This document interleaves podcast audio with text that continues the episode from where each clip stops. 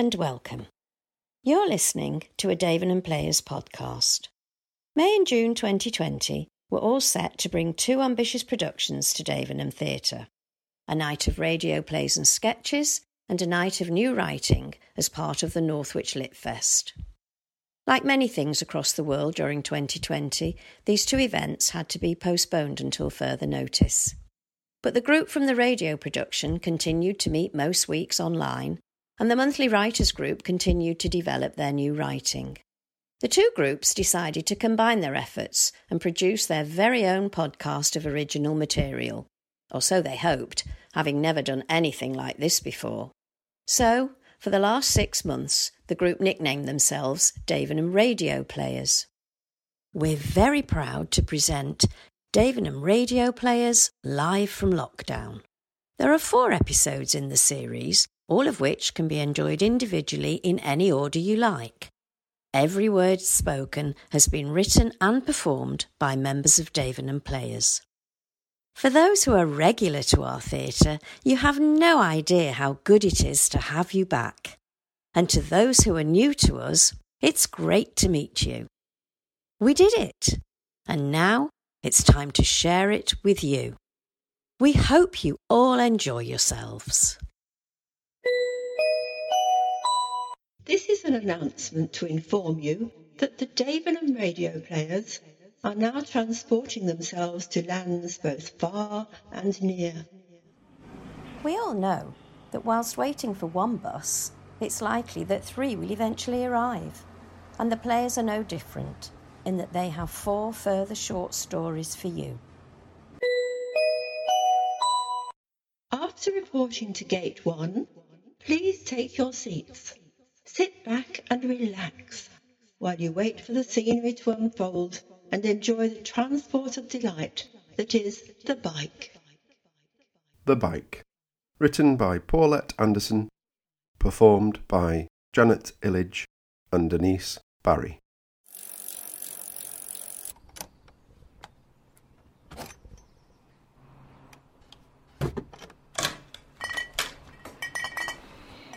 Good grief, what's happened to you? Oh, I fell off my bike yesterday. Not again. That's the third time this month. Oh, you can't go on like this, Doreen. Can't you find another way of getting to work? Well, it's not easy. What with the buses on strike and no car, and it's too far to walk. By the time I got there, it'd be time to come home. Well, can't you chat up that nice young man, Mr. Wilkins, in the accounts for a lift? Nah, he's already got a full carload. Well, it is full with Frida Ferris. You know, the one who took up weightlifting. She's bulked up that much they practically had to reinforce a chair at work. Mind you, she's very good when anything needs shifting. she helped us move that wardrobe from Arnold's mother's last week. Saved us a fortune on removals. Well, I think you should seriously think about getting a new bike. That one's an old bone shaker, and your old bones have had enough of a shake up. Easy for you to say, Brenda, but we can't afford it. Not with Arnold being on club ever since he got his fingers stuck together at the glue factory. Oh, has he not got that sorted yet? Well, he thought he had, but the stuff he tried to get it free with just made it worse. When we went to our ballroom class last week, he got stuck to Mrs. Weatherall's shoulder, and she had to take a cardie off to let him come home. Oh, Mrs. Weatherall? Oh, it'll be all round town now. It is. Oh, I can't show my face at co-op, but they're all sniggering. And t'other day, Arnold waved at the vicar and he thought he was making a rude gesture. I had to go round to Manse and explain. Anyway, he did try to mend me bike. Who, the vicar? No, Arnold. He straightened the front wheel for me after I'd run into that wall. Mind you, he's not done it properly. Every time I try to turn right at bottom of the hill, it veers off to the left. I nearly ran over Mrs. Sidebottom's dog last Friday when it were tied up outside the lingerie shop. Lingerie shop? What was Ida Sidebottom doing at the lingerie shop? Huh, she'll not get her size corsets in there. Too right. She has to have them built at shipyard. no, she were buying a Liberty bodice for her Angela. You know, with rubber buttons. Angela's got rubber buttons. No, the Liberty bodice, you daft apeth. anyway, are you going to put that kettle on or what? I'm fair parched. And I'll have to be getting home soon to make Arnold his tea. If I leave him peeled potatoes with his fingers glued like they are, well, we'll end up with some very peculiar shaped chips.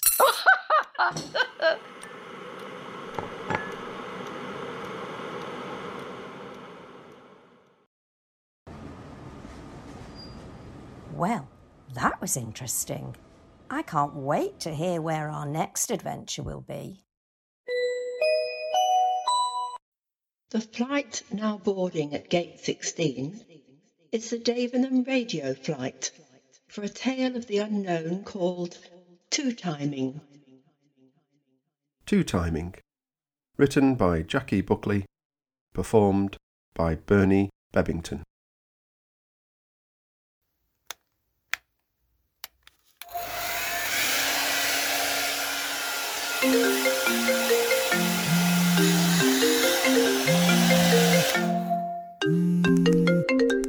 Hello? Yes, speaking. Is she all right? Right, right. Yes, I understand. Okay then. No, that that's fine. I'll come and pick her up. Yes, I'll leave now. I won't be long. Thank you. Bye.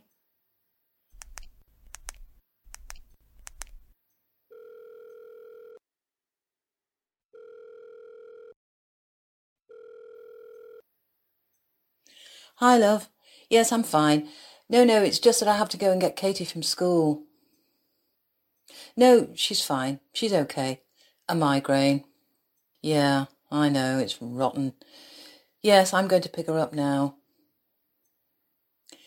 So, uh, I won't be meeting the girls for lunch after all. I know, but it's okay. I can always rearrange it. Anyway, I need to go. No, I haven't forgotten it's date night, you big softy. The wine's chilling nicely in the fridge. Right, I must go. See you later. Love you too.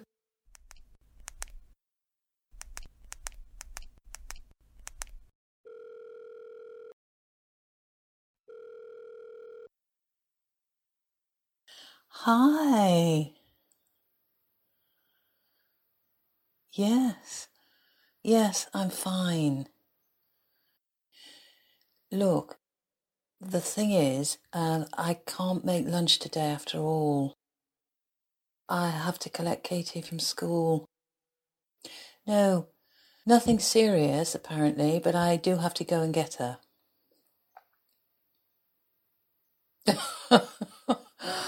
I know. I was really looking forward to it too.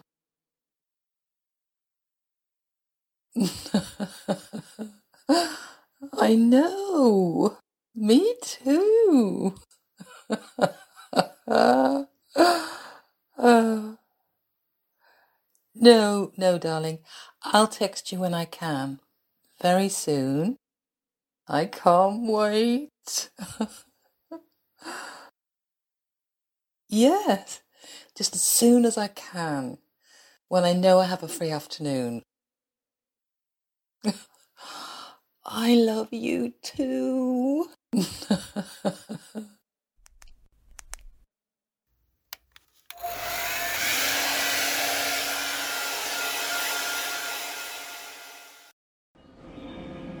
Well, after that, I think it's now time for a trip to the seaside. The next train at platform 11 is the 7:30 express bound for the meeting. The Meeting. Written by Paulette Anderson. Performed by Eileen Risk.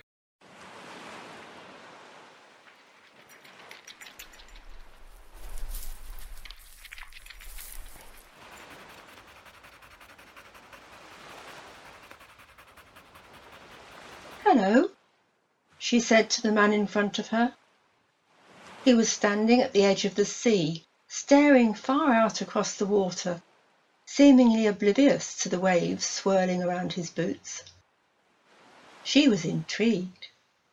She had looked out to sea, as she was in the habit of doing each morning, at the ever-changing scene from her window, and she had watched him walk to the same place on the secluded beach for the last three days, always to the same place, always staring out across the sea. Hello, she ventured again. Hadn't he heard, or was he deliberately ignoring her?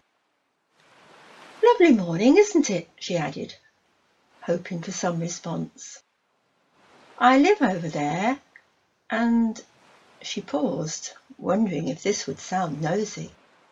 I have noticed you coming here for several days. I hope my dog is not worrying you, she added quickly. He's so exuberant. The Labrador gambolled in the surf and came within the man's view because he turned his head to look at the dog. No, he said. I like dogs.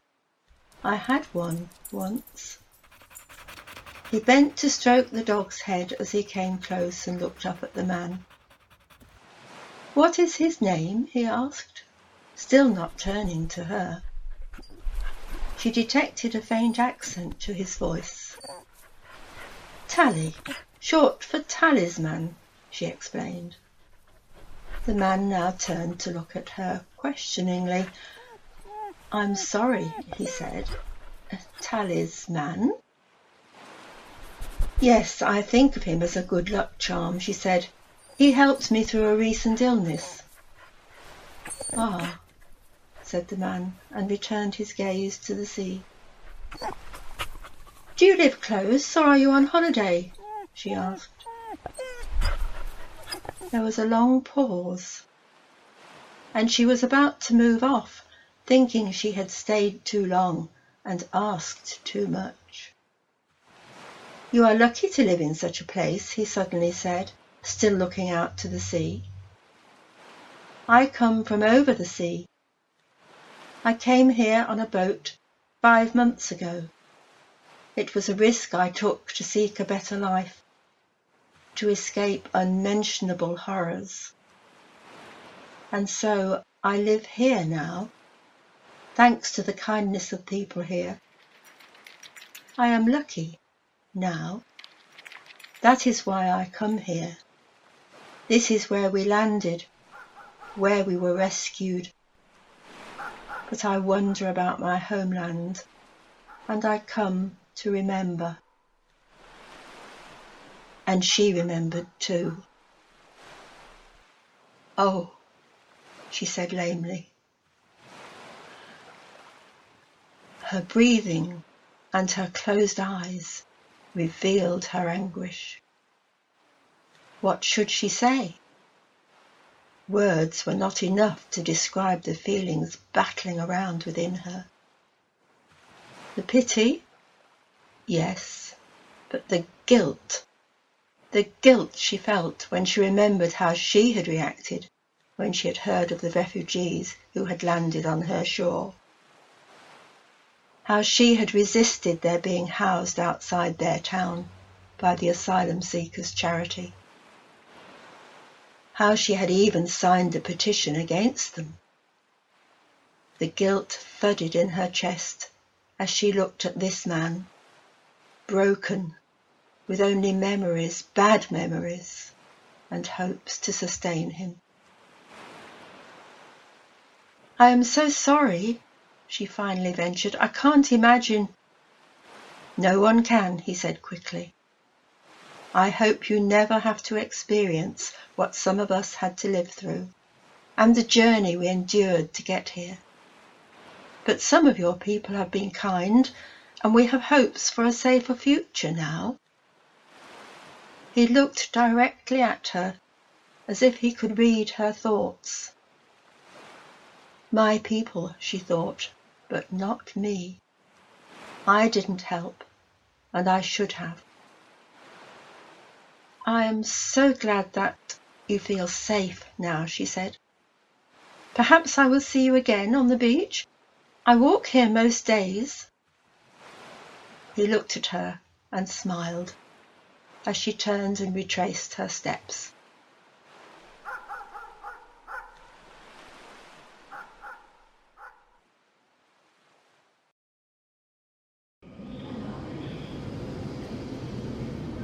You never know who you may meet on your travels and whether the people you meet may become friends for life, or even whether you will ever see them again.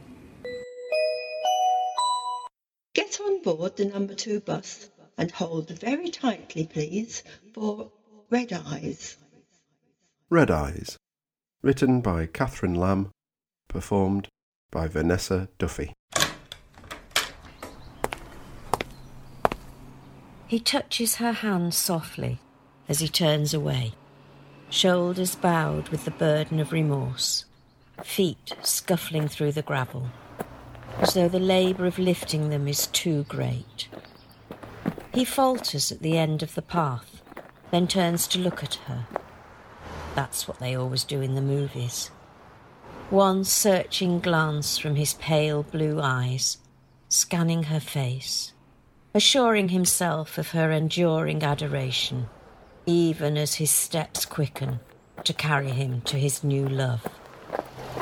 Her tears leap and tumble from her inflamed eyes, soaking the handkerchief, one of a monogram set she bought for him.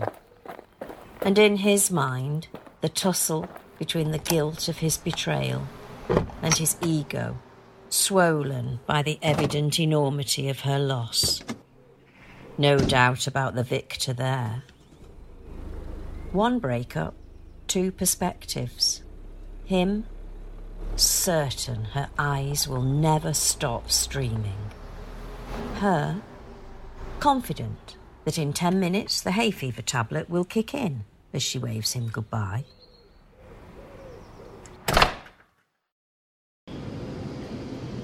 What a great journey we've been on.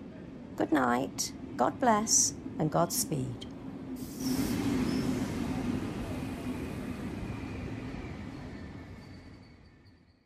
You have been listening to Davenham Radio Players, live from lockdown, episode 2, written and recorded by members of Davenham Players. The four episode series is a collaboration with and inspired by Davenham Theatre's Writers Group, who meet with Flick on the second or third Thursday of each month. This project was produced by me, Tom Barry.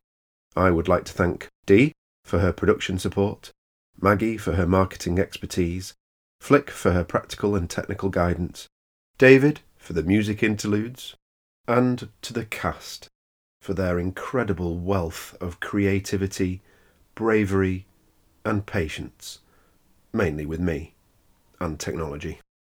And thank you to you for listening. For now, it's goodbye from me, and it's goodbye from them. Take care.